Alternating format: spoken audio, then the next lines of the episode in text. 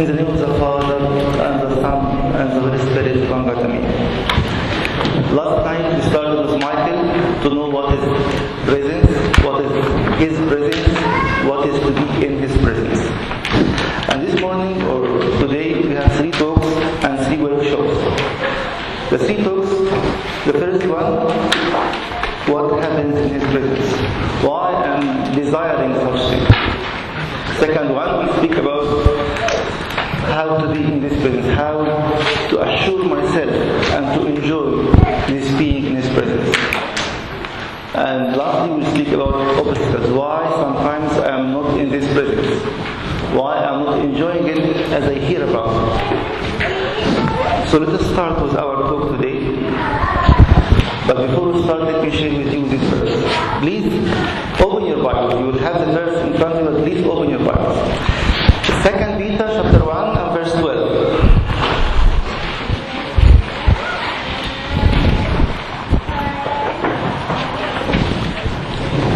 It reads, Therefore I will not neglect to put you always in remembrance of these things.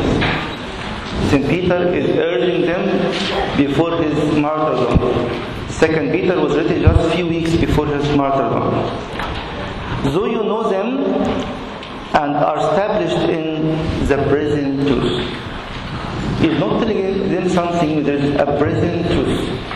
It's present truth that we are in His presence. Whether you feel it or not, you know about it or not, you heard about it or not, there is a present truth.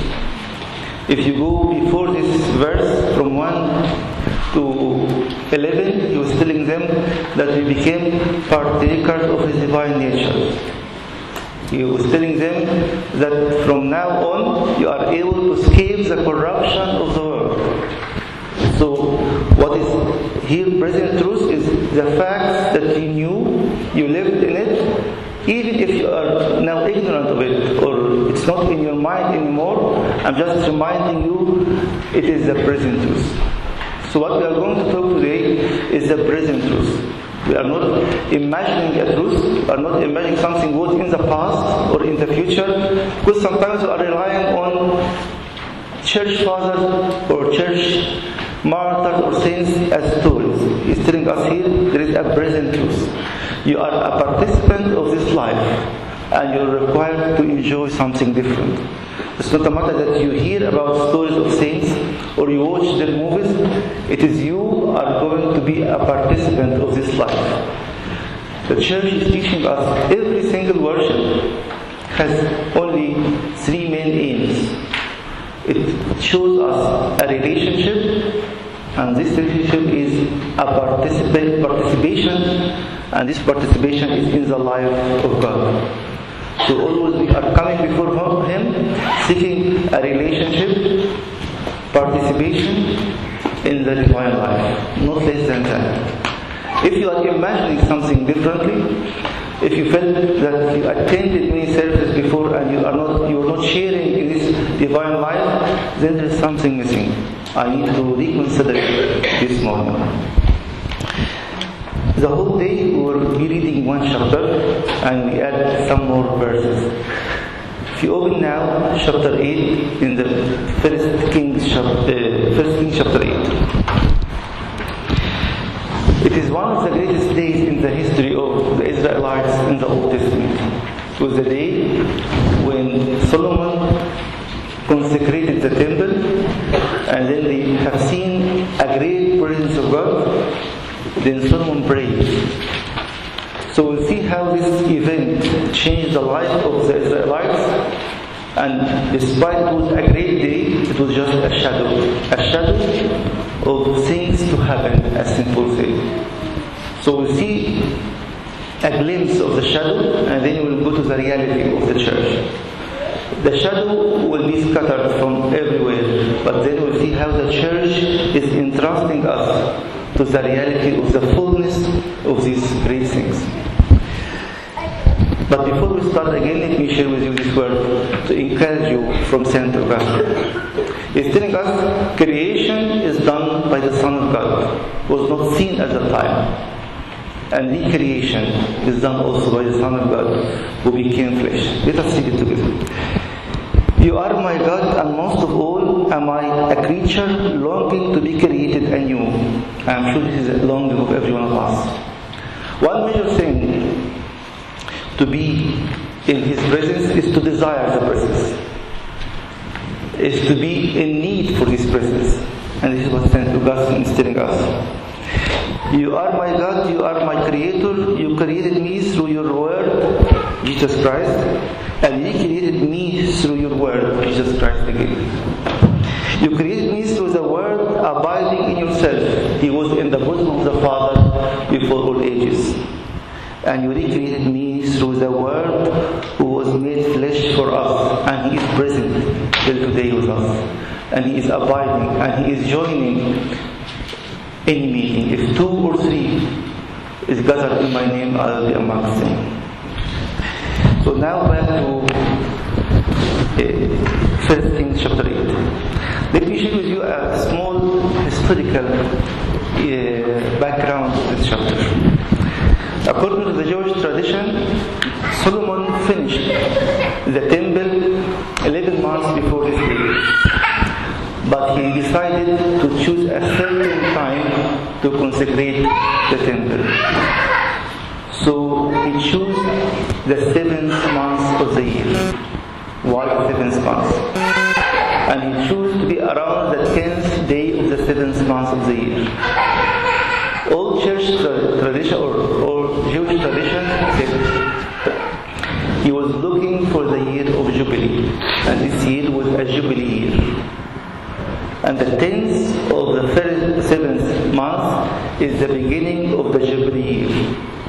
The Jubilee year is the year where the Israelites have to have rest, to restore what has been lost, and we have freedom.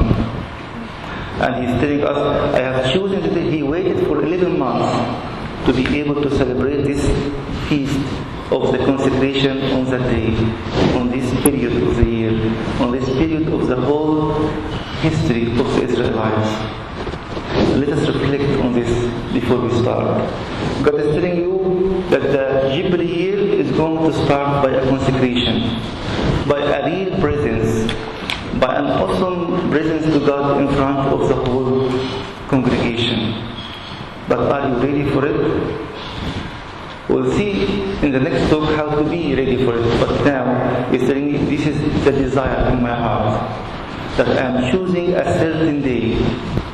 And you have to mention or to choose by yourself your beginning. If you remember in Luke chapter 4, when the Lord was in the temple or in the synagogue, they gave him the scriptures, he read from Isaiah, and he told them, he, uh, the Lord, the, the Spirit of God is upon me, he anointed me to proclaim the year of acceptance. And then he closed the book and he told them, Today it has been fulfilled in your ears. Today it has been fulfilled what you heard. And he's telling you again. The Jubilee year was every 49 years, it was the 50th year.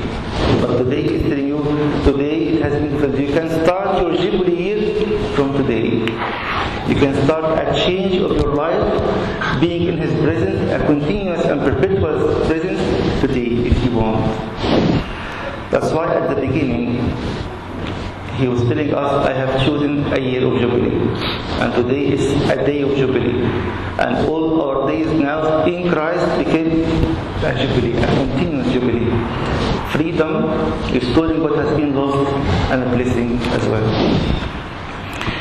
The first part of the chapter, from 1 till uh, 12 or 11, he was telling us how he was making himself ready to receive this awesome praise. We'll leave this in the next talk. And now we'll see when he came into the presence, what is happening. If you go together to verse 8, 13. I have surely built a house of loftiness for you, a settled place for you to abide in forever. When we come to His presence, what is going to happen? First thing is, I'm going to be a temple and a temple forever for Him. The church from day one. Since you came and you were baptized as a child or as an adult, the church was telling you and me, you are a temple. But not anywhere else rather than in His presence. I'm sure I shared with you many times before that when we are baptized, we face first the west, we announce the devil, and then the east, and we proclaim Christ and His commandments. Every time we stand in His presence, I am in the same position, war position, to tell the devil and to proclaim God is my Savior. I am here to follow Him and to follow His word. I'm nothing less than that. So, in His presence, I'm re sanctifying my temple. I'm proclaiming once more, settled place for you to abide in forever. It's not a building anymore, it's you and me. Even the Lord in John chapter 2 said he was talking about the temple of his. Then later, St. Paul said, You are the temples of the Holy Spirit. The Holy Spirit is going to sanctify you. And from day one, you were in this position. So I'm coming in His presence with a desire for re-sanctification. I'm an everlasting temple. But definitely, every one of us coming to this presence with many thoughts of my past. Michael was sharing with us yesterday that we lose here and now because I am drawn in my past. God knows your past and knows my past, and He's going to change it. The very famous thing we proclaim in our church that God is ready to give you a new past, new present, and new future. In every confession, every time you come and repent and confess your sins, and before all it was in your baptism that He is giving you a new past, new present, and new future. But don't indulge yourself too much in, in the past. We are here and now for a new past, a new conversion. So first of all, in His presence, Solomon was telling him, settled place for you to abide in forever. And this is you and me. Nothing less than that. Next verse, 814. And the king turned his face around. Those who are sanctified cannot leave the world unholy. And the sad part of the story that many of us are serving without personal sanctification. And then we are saying, why my service is not good enough? Why I'm effective in my ministry? Solomon was telling us, first I received such, I sanctified myself. Then I'm going to the world. We speak in the last talk about syncretism, how we are mixing between the world and God yet still. And we believe that we can manage both of them. Part-time believers and part-time non-believers, if, if you can say it. So the second thing, in His presence, I have a message to the whole world. I cannot see and accept the world living in unholy status. Why again? Because I enjoy the presence. And I'm enjoying an eternal act in my heart, in my mind. So, and the king turned his face around to face the world, to face his congregation. He calls them all without exception, and he's calling everyone by his name, as Isaiah says in Isaiah 43, chapter 1, uh, verse 1, that I have called you by your name, there is no exception. If you are still in this deception, but not me, my past is worse than anyone else. He's telling you sanctification is for all, and the mission to the world also is for all. In the same verse, he said, And blessed the Lord, the God of Israel. We are singing a lot of songs and saying, We bless you. Yes, but why? If you follow Solomon, I will not go deeper in this chapter, but I will leave it for you the whole day and maybe when you go home as well. Blessed the Lord God of Israel, who spoke with his mouth to David, my father, and so on. I have something to bless him for. In his presence, I will be able to recognize the awesomeness of the God whom I am worshiping. That's why I will start praising him.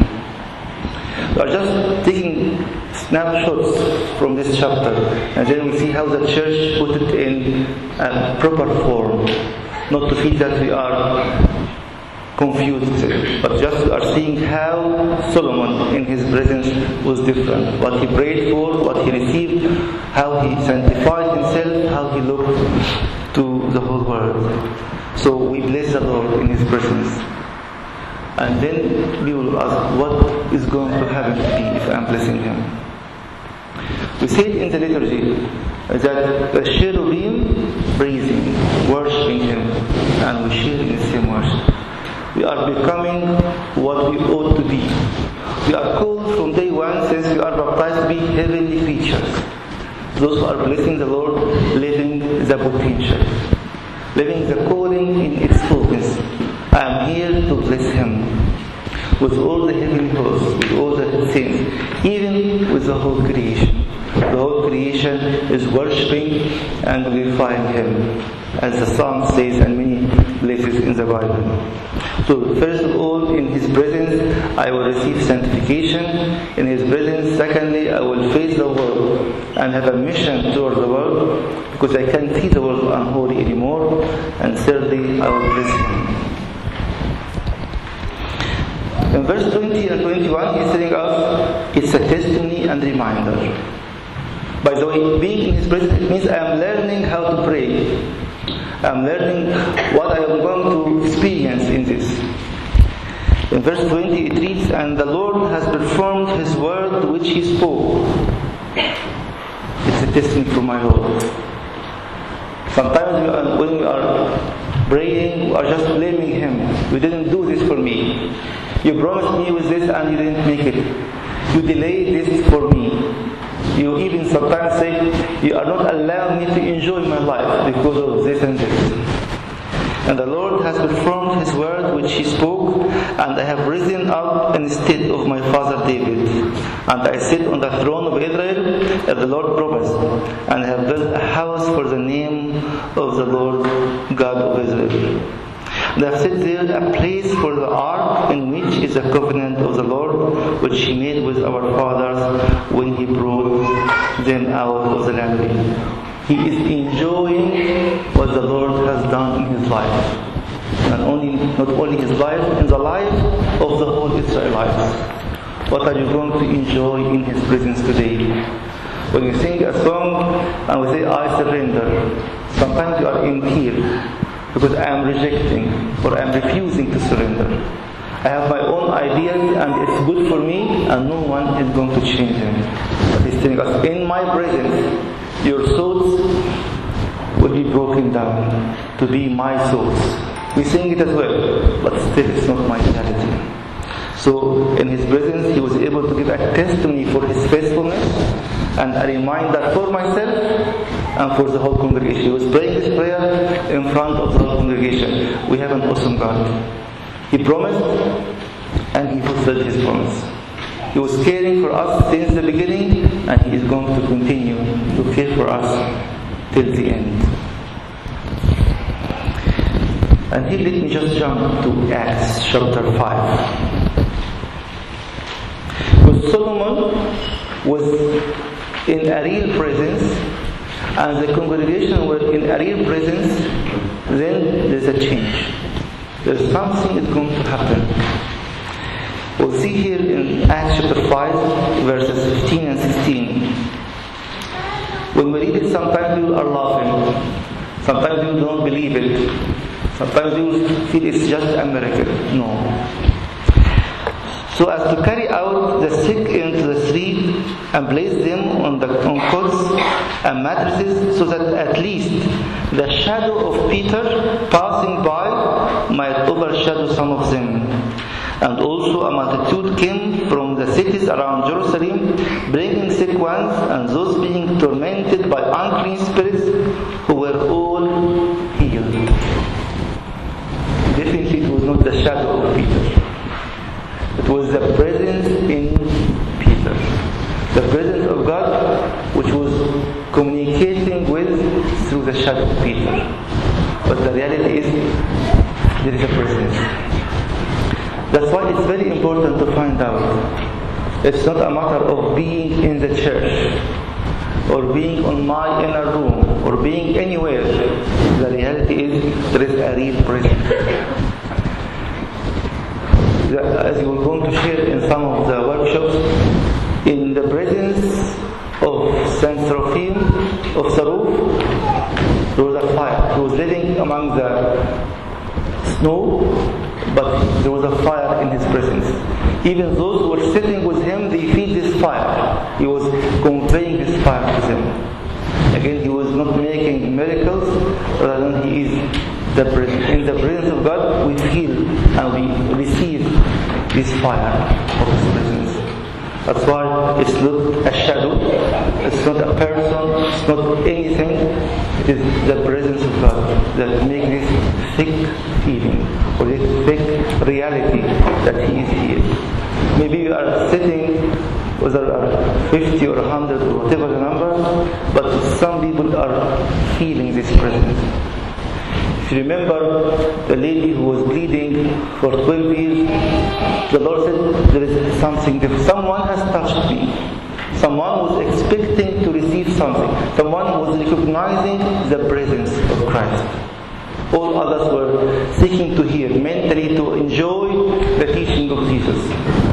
Or enjoy the blessing of being with a great rabbi at that time in their eyes someone was there to receive something. As Michael saying, us are receptive. In his presence, we are receptive. Now let us put it in the terms of the New Testament. The best famous story of the conversion of Russia when Vladimir I so that Russia is a big country and it was scattered into small sects and groups. He wanted to unite them. So a good idea, we feel that it's a divine idea, that if we have one religion, we are able to unite everybody. So he sent delegations everywhere. And then he sent a letter to the emperor in Constantinople. And the emperor sent to the archbishop, was telling him, be ready because we have some visitors from Russia would like to show them the glory of the presence of our God. He did nothing, just he invited them to attend the liturgy. And he went home, those delegations, to the emperor Vladimir I and said, we didn't know if we were in heaven or on earth and he decided to be Christian and Orthodox. And the Church of Constantinople caring for the Church of Russia for 300 years. They experienced the presence of God. That's why in our liturgy, it's time to experience the presence of God, not to be busy with anything with someone crying, with someone moving, with someone coming late. Just enjoy such awesome presence. So the four words we use in the church in the New Testament to summarize what we have said. Purification, illumination, transformation, and unification or union. So let us take them one by one to see now how I can be in His presence. It's not something practical you need to do, it's something you need to believe in first and to start to experience. Because when we speak about prayer, you can write volumes and read volumes about prayer. Unless you pray, you are not going to learn how to pray at all. But let us focus for a minute in this diagram. In each and every stage, illumination or purification, illumination, transformation, purification, there is something very important. It's a synergy. It's a divine human act. Because unfortunately nowadays many are thinking of one side. I'm going to do it. It's not our belief and it's not the Bible teaching or the church teaching. Or I'm here, do whatever you want. He's not going to do as well. It's a synergy. It's a divine human act. The purification is a divine human act. I choose and desire to be in His presence. And in His presence He's going to do something, as I said yesterday. It's a mystical act. We spoke yesterday many times about mentally what is going to happen. You are receptive, you are aware. It's a state which is very true. And then you will feel then what is going to happen? What is going to happen is a mystical act beyond your imagination and beyond any written book. One of the father was saying God has ways to change people, to deal with people. How many how many ways do you have Lord? As the number of all creation. He has his own way with you personally. So don't expect something has been done before. God has enough power to change everyone, to change everything in my life. We say in the liturgy at the very beginning, O God of grace, who sent your salvation, who is able to do everything in everyone. Who is able to do everything in everyone. This is our expectation before we start the liturgy. We are not coming to hear something new, we are not coming to learn something from the scripture only, but we are coming for the one who is able to make everything for everyone. So remember always in his presence it's a synergy. He's going to do something and your reception is very important. Your reaction to his voice in your in your in your ears, to the movement in your heart is very important. Without it it will never be fulfilled. So first thing is purification. I'm sure every one of us coming today or at any point in my life, I need to be purified. The four stages is not a stages of life. At all times I'm in the four of them. Every single moment of my life I'm seeking a purification in certain area. Every single time in my life I'm illuminated in another area. So the four of them, not stages, they are stages and continuously done in my life, every moment. But let us pause for a second here. Sometimes, but I never saw someone like this. Whenever I come to church, people are the same. Their behavior is nearly the same. And I feel that this purification, illumination, transformation is a fake story. To be to hear about it, but in reality I cannot see it. I cannot touch it. And we make it worse, we say, even those who are serving or ministering, ministering to us, we never saw them changed. They are the same people, and we know their bad behavior more than even their good behavior. If you cannot see this in the life of people around you, it doesn't mean it is not does not exist. It is there and it's available and it's for you as well. You might be the first one in your family or in your group to experience the reality of such presence. So the first thing is purification. Back to 1 Kings chapter 8 and verse 38. It's again part of the prayer of Solomon. He's saying, whatever prayer, whatever supplication is made by anyone or by all your people Israel, when each one knows the plague of his own heart. In his presence, I will know the plague of my own heart. Someone was asking yesterday, what if I am deceived? I don't know if I am right or wrong, I'm in the right state or in the wrong state. Telling you and me. In my presence, you will know the plague of your heart. You are coming to be exposed to the marvelous light of Christ. That's why it's a desire for me. I'm coming because I would like to search deeper. Michael was saying last night, it's not something superficial. I'm a deacon or a servant or church attendant even. I come sometimes on some Sundays, sometimes I come in time, some other times I came I come late. So I have the form. But he is telling me someone coming knowing the plague of his heart, the plague of his own life, to be able to receive something in it. Why again? Because all, even in confession, we hear it. Thank you. I'm very bad. So what? Bad in which way? In everything. How come? So in His presence, to purify me, I'm coming knowing, or He's going to expose this to me. Here is the plague of your heart. You need to forgive. You need to stop this relationship. You need to change your attitudes with your parents, with your brother, with your wife, with your husband, whoever it is. You need to stop the stubbornness of your mind. You are not right always. Many things will start to appear in His presence. And out of the purification act, I will desire more.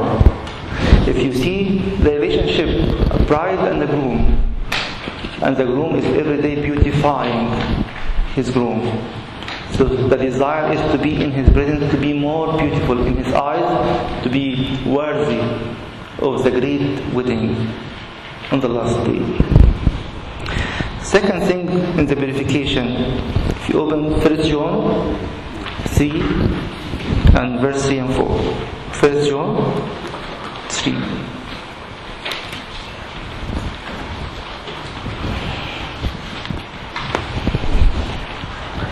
The Holy Spirit says on 1 John chapter 3, and everyone who has this hope in him, the hope that we are now the children of God, and we don't know what we are going to be, but we know that we are going to be like him because we will see him as, as he is, purifies himself. We said it's a synergy.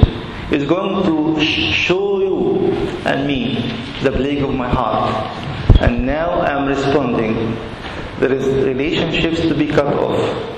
There is uh, an act of my will that I will decide to change. Responding to what he, he reveals to me, I'm going in a certain direction. Just as he pure, whoever commits sin also commits lawlessness, and sin is lawlessness. It means the purification is endless. Why? He is always purifying himself. Why? Because he is pure. So the first thing in his presence, according to the terms of the church, purification. He will show me the plague of my heart, I am going to respond. Yes. Not finding an excuse, because many times we find found out that I am a, I am a weak person. We are humans. Uh, no one is able to make it. This is the ideal that Christ is telling us, but we can't make it. Be sure, God is not mocking us. When He said, Be holy, because I am holy, He meant it. And He means that He is offering the means as well to make me holy as He is holy. Don't lower it. Don't make your own mind above the reality of the fullness of the message. There is real holiness and it comes from Him when I cooperate with Him. The final thing in the purification is 2 Corinthians chapter 6. St. Paul is telling us, in His presence you know who you are. You will know that you are His son and He is your father and He is caring about you. Then what? Respond. Let us read it from verse 16, verse chapter 6 to the first verse in chapter 7. I will dwell in them and walk among them. I will be their God and they shall be my people. Therefore, come out from among them and be separate. Be separate. Be holy, set apart for divine purpose. Says the Lord. Don't touch what is unclean, and I will receive you. I will be a father to you. In his presence, you will experience this fatherhood. And you shall be my sons and daughters, says the Lord Almighty. It looks nice. What is your response? What is where is the synergy in it? He's telling me, You are my son, you are my daughter, and I love you, and I will care about you. And sometimes it's not. No.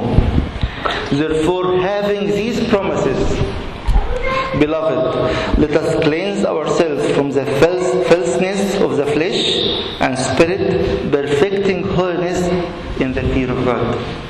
Perfecting holiness in the fear of God. Yes. It's not enough to hear that God loves so loved the world, there is something to do to enjoy this love. It's not enough to say that He is my Father, our Father who art in heaven. Are you acting as a son? In His presence, He will show you and me the plague of my heart, and in His presence, He will give me the power to purify myself. Again, you will never be able to do it with a humble mind, a humble heart. If you are coming to examine His Word, many times we hear questions and we feel a sincere heart behind the question is looking for an answer to have a deeper relationship. Some other times we feel that the question is, you are wrong. Your God didn't make it right. This verse is not matching with what I think it is right. You will never be able to get it. That's why he's saying, therefore, having these promises, beloved, let us cleanse ourselves from all falseness. It's not my act only, it's not his act only, he's bestowing his grace and I'm responding properly in this synergy to him. So first thing in his presence, it will be the purification. St. John Chrysostom is telling us, remember, in each liturgy you have this power. He is giving you this power in your pattern. Let us return from that table, the Eucharist, like lions breathing out fire to define to the devil. We are receiving a real power. That's why He is equipping us in our daily warfare. Don't say I am weak. You have the power that you're breathing out fire to define the devil. He says in Second Thessalonians, in the last days when the Lord will appear, He will destroy the Antichrist with the breath of His mouth. And He's giving us the power. The same Christ is indwelling in you and me. That St. John says also in 1 John chapter 4, the one who is in you is greater than the one who is in the world. This is my reality. The purification is a power that He is giving to me to know the plague of my heart and to equip me as well to work with Him. Having these promises, let us cleanse ourselves, let us purify ourselves. Second thing is illumination. As I said at the beginning, it doesn't mean that I will finish purification and start illumination. Some part of my life is purified and now start to illuminate. Some other parts still need purification. Some parts are already transformed. And again, transformation is endless. Unification is endless. The recognition of the transformation is endless. Because we are aiming to the full stature of Christ. Second thing is the illumination. Let me share with you Galatians chapter 1 verse 16. St. Paul says, to reveal his Son in me. This is a revelation. If you go to Acts chapter 9, we are not going to open it. You'll find at the beginning or the last verse in chapter 8, St. Paul was enjoying the stoning of St. Stephen. And at the beginning of the chapter, he said he continued to persecute the church. And all of a sudden, he met the Lord at the gate of Damascus. In verse 18, 19, and 20 and 21, it says, He was baptized, the scales were out of his eyes, and in the next day he ate and went to synagogue to preach that Christ is the Son of God. How come? What happened? You have the knowledge all your life, and because of this knowledge, you are persecuting Christ and Christians. There is something different because he met the Lord. He was in his presence, or he chose to be in his presence, or he responded properly to the presence of God at the gate of Damascus. Then the knowledge became a revelation. The knowledge which I used to persecute the church became a personal revelation. To reveal His Son in me. What was before that? It was a man called Jesus. I'm going to persecute him and all his followers. And now it became a revelation.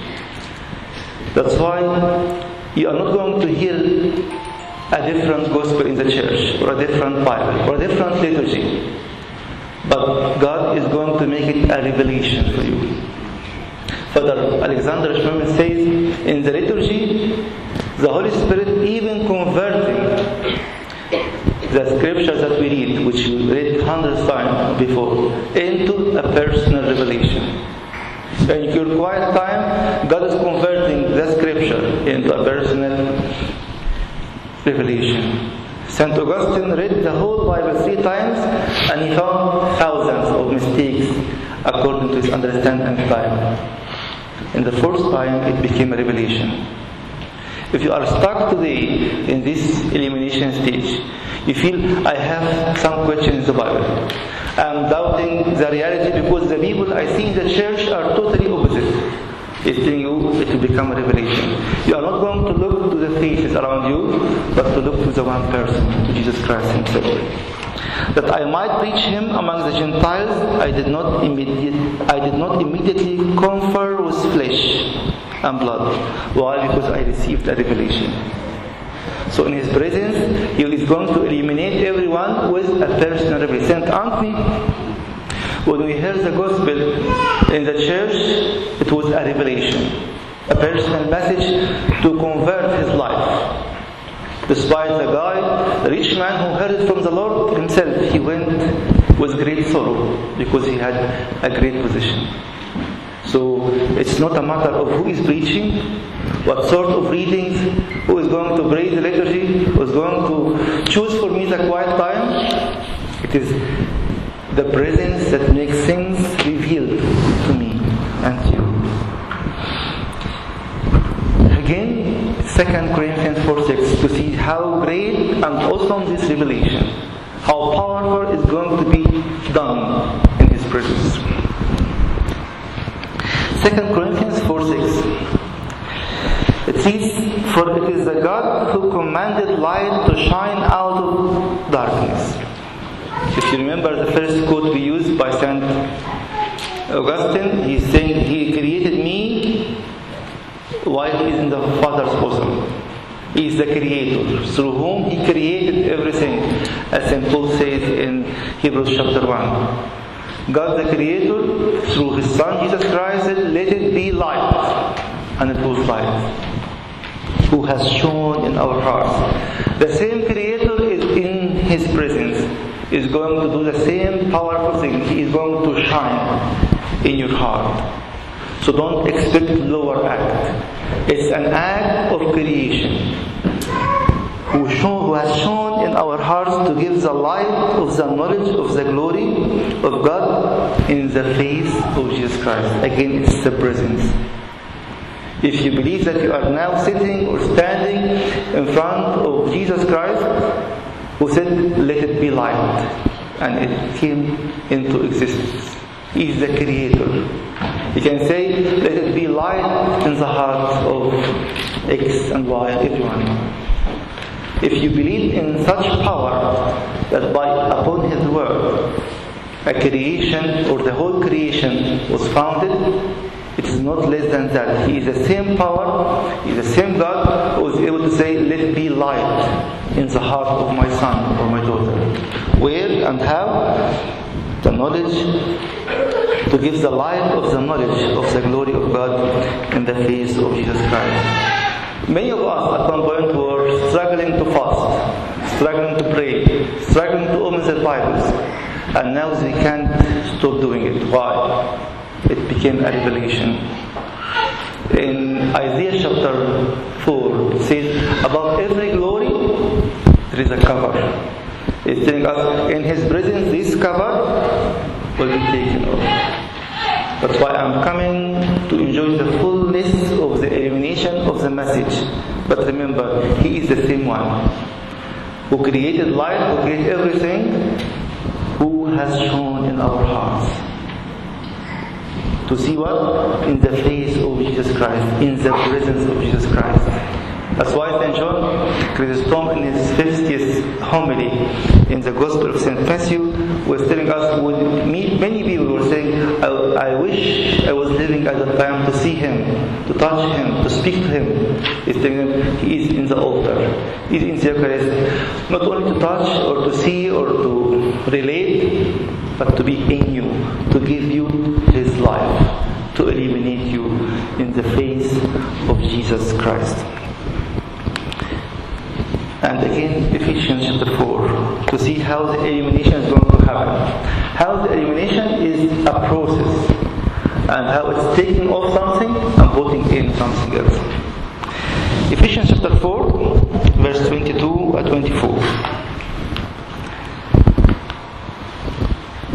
Here I have to do something. I have to cooperate synergy again. The illumination is a synergy. He is bestowing something, he is shining, I'm responding. He showed in the heart of St. Paul, and he immediately received a revelation. I'm not going to continue in this way anymore. That you put off concerning your former conduct the old man which grows corrupt according to the deceitful lusts and be renewed in the spirit of your mind. In His presence, He is going to renew the spirit of my mind. Why I'm receiving this illumination and this renewal, and that you put on the new man which was created according to God in true righteousness and holiness. Is it once? No. It's a life process. As St. Cyril the Great says, this is the problem, sin is the disease, salvation is the process. It's a life process. But the key is be renewed in the spirit of your mind. In His presence, I'm going to communicate, to be receptive. He will tell me what you are doing is wrong. He is going to tell me your relationship is unholy. Your thoughts are, unholy. You need to do so and so. You need to confess. You need to repent. In order to sit and expose yourself to your spiritual father. Maybe you never had it before, but he's telling you and me it's time to do it. Be renewed in the spirit of your mind. He's going to show, shine on his life, and I'm going to respond to it. Um, I think it's cool. are you still with me or sleeping now? No, no. Not just to finish in 10 minutes or 5 minutes. The third station or the third stage of transformation. And this is what we are looking for in reality. It's easy to come to a conference, easy to attend a Bible study, it's easy, not easy as such, but sometimes it's easy to do. But I'm not in this status, I'm not transformed. And when I hear about transformation, I'm laughing. Even to the point, I can see people trans- transform. But as Sophrony was mentioning this, even when speak of transformation, he said either it, is you are crazy to say something like this, or it has never existed and you're just lying to us. Till the point comes when they experience such transformation, then their questions will vanish and they will see the reality that you are called to a real transformation. If now you are arguing with yourself and with others, this is a lie. There is nothing called transformation. I have seen people never changed. It's saying you, I have no answer for your question. Or I will answer you and you will argue again. But wait until you be in this presence and receive this transformation. First thing, in the transformation, there is a replacement of. If you go to Romans 12, to, it's telling us about both of them. And not be conformed to this world, but be transformed by the renewing of your mind, that you may prove what is that good and acceptable and perfect will of God. So the transformation, as I said, my mind is illuminated. I receive the knowledge, and that's it. Because sometimes when we like reading about God, when we like reading in the scriptures, when we like listening to sermons, um, my mind is mentally satisfied. I know now more than them, they know. I know now better than yesterday. And he's waiting the transformation. So if you are stopping at this point, you read a lot of books. The Lord is telling you, you need to digest it, to receive this transformation. You need to enjoy the fullness of the reality, not only on your mind, but in your life. I'm sure many of us can stand and say many words about prayer, or fasting, or reading the scriptures. And then I'm stuck. Why? Because I can't see a transformation. It's talking about God who is changing us in, in the prayer, but He's the same person for years. God who is changing our minds and our souls in the scripture, and still is the same person. He's telling us that you may prove what is that good and acceptable and perfect will of God. His will is a transformation. Even the word transformed is the same word used for transfiguration. The same word used in Matthew 17 and Mark 9 about transformation is the same word that we are going to be transfigured. When St. Paul says in 1st, 2nd Corinthians chapter 3 verse 18, be transformed from glory to glory into the image of the Son Jesus Christ. This transformation, it means to be Christ-like. To be Christian is to ask the Holy Spirit, transform me and you to be Christ-like. That's why in His presence, this transformation is going to happen. Then someone will ask, give me a practical way to do it. The answer is, do it. There is no practical way to do it. The mystical act of Christ cannot be comprehended with your mind and my mind. And unfortunately, when we go and tell him, do this as you did in St. Anthony, as you did with St. Paul, you say, don't limit me. I am the awesome, mighty God who is able to do beyond your comprehension. We pray many times every day, create in me a clean heart, O God, and renew a steadfast spirit within me. It's a transformation. Again, if we believe that He is the one who shone in us, then He is able to shine again and to create again a new heart in you and me. We sang it in the song, but how many times you go out after you pray this, not going out from His presence, but going out with His presence, receiving and feeling and acting with a new heart a real repented, renewed heart. Again, why the church chooses song to be sung seven times a day? It's a need. And it's a reality. If you imagine the church at least expecting seven recreation of your heart a day, can we see you the same day, the same person? Not over 20 or 30 or 40 with the same bad habits, with the same hardness in heart, with the same stubbornness. He's telling us, create in me. It's a reality. Just if we think of the reality of the Word of God and in its action, again it's a synergy. I'm telling him, I know the plague of my heart, and I'm coming now to receive a transformation of my heart. A heart was able to forgive. Maybe I didn't forgive for years. Was able to love. To love not in a selfish way, but the way you showed us is agape. And then the transformation will give us new senses. Let me read with you the last verse in this transformation. Hebrews chapter 5 and verse 14. It reads, but solid food belongs to those who are of full age, that is, those who by reason of use have their senses exercised to discern both good and evil. Why that change is not happening? Why that transformation is not clear despite I'm in His presence? Because there is no synergy. The synergy says, I am going to exercise. My senses have to exercise to know where to look and where not to look, what to do and not what to do. This is an exercise. He is giving me a power, a recreation, and then I have to exercise what I received. If now you are qualified for any degree, you need to exercise what you have learned. Otherwise, you will not be able to practice.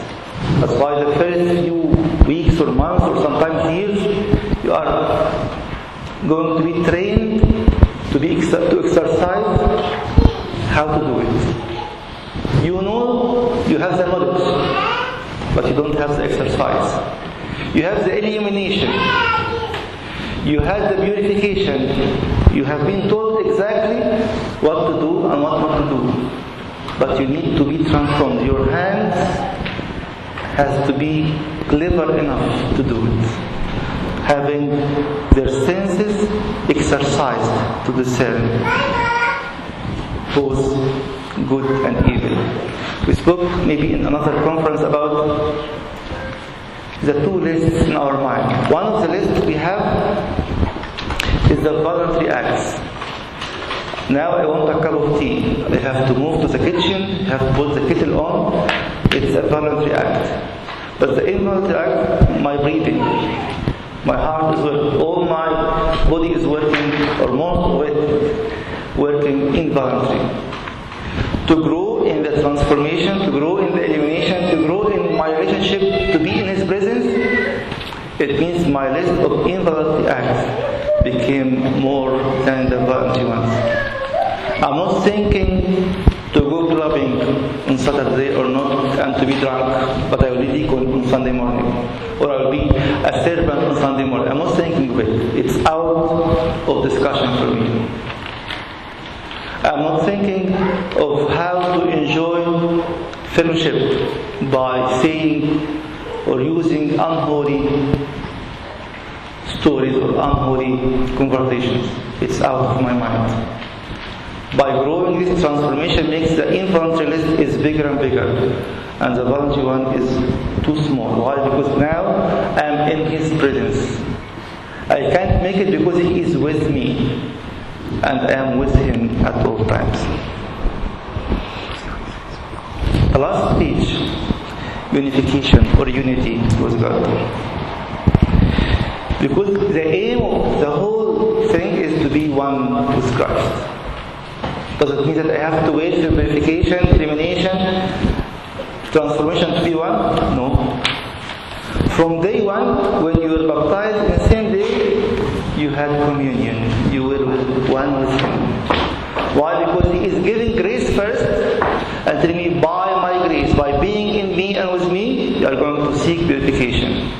You are going to seek illumination. You are going to seek transformation. So not because uh, we put unification in the end, it means we wait until we are good enough. No. From day one, the four stages are working. And the forces are growing in the same time.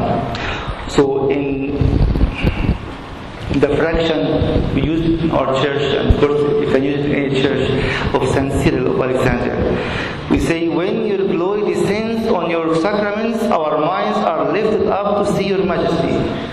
It's the reality again. Then what is going to happen? On the change of the bread and wine to the body and the blood, our souls will be changed to share in your glory.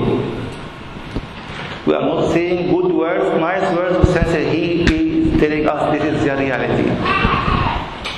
And unite with your divinity. Create in us, O Lord our God, a pure heart. Let your spirit dwell inside us. Renew our senses with your power and make us worthy of your gift. This is real. That in the Eucharist, this unity is going to happen. We are uniting ourselves with Him and we share in your glory.